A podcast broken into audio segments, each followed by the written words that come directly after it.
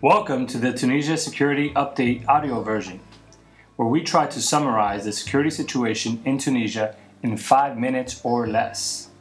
If this is your first time visiting the Tunisia Security Update blog, it's good that you know that this blog is intended mainly for expats living and working in Tunisia. However, we hope our information is helpful for all those seeking practical and relevant information on the security situation in Tunisia. We decided to add more value to our blog by adding a small blurb along with our usual weekly posting.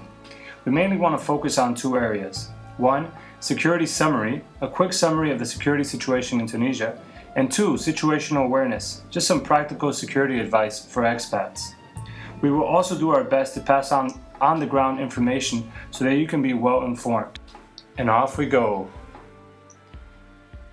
Security summary. Over the weekend, there was a lot of Salafist activity.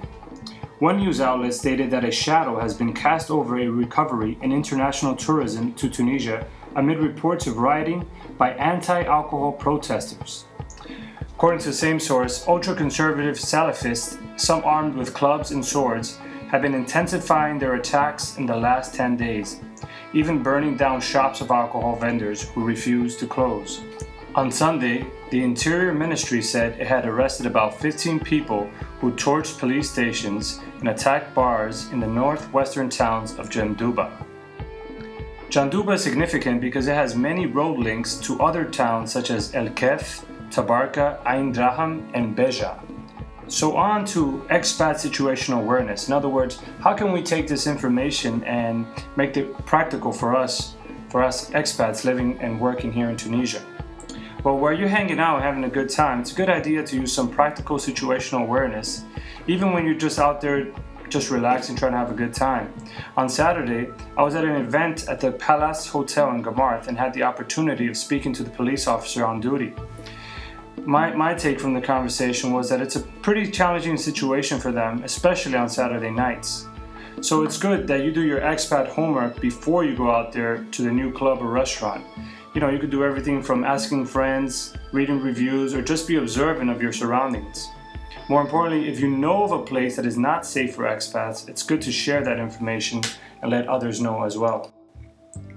While the anti alcohol protests are significant for expats and the entire tourism industry in Tunisia, we should know that these types of incidents are uncommon in Tunisia and that the majority of Tunisians are just as shocked by them as expats. That being said, it's a good time to think about the places we visit at night and during the weekends.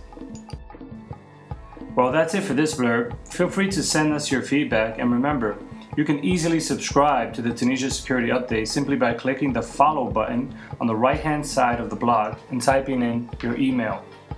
Thank you for listening, stay safe, and enjoy your journey through beautiful Tunisia.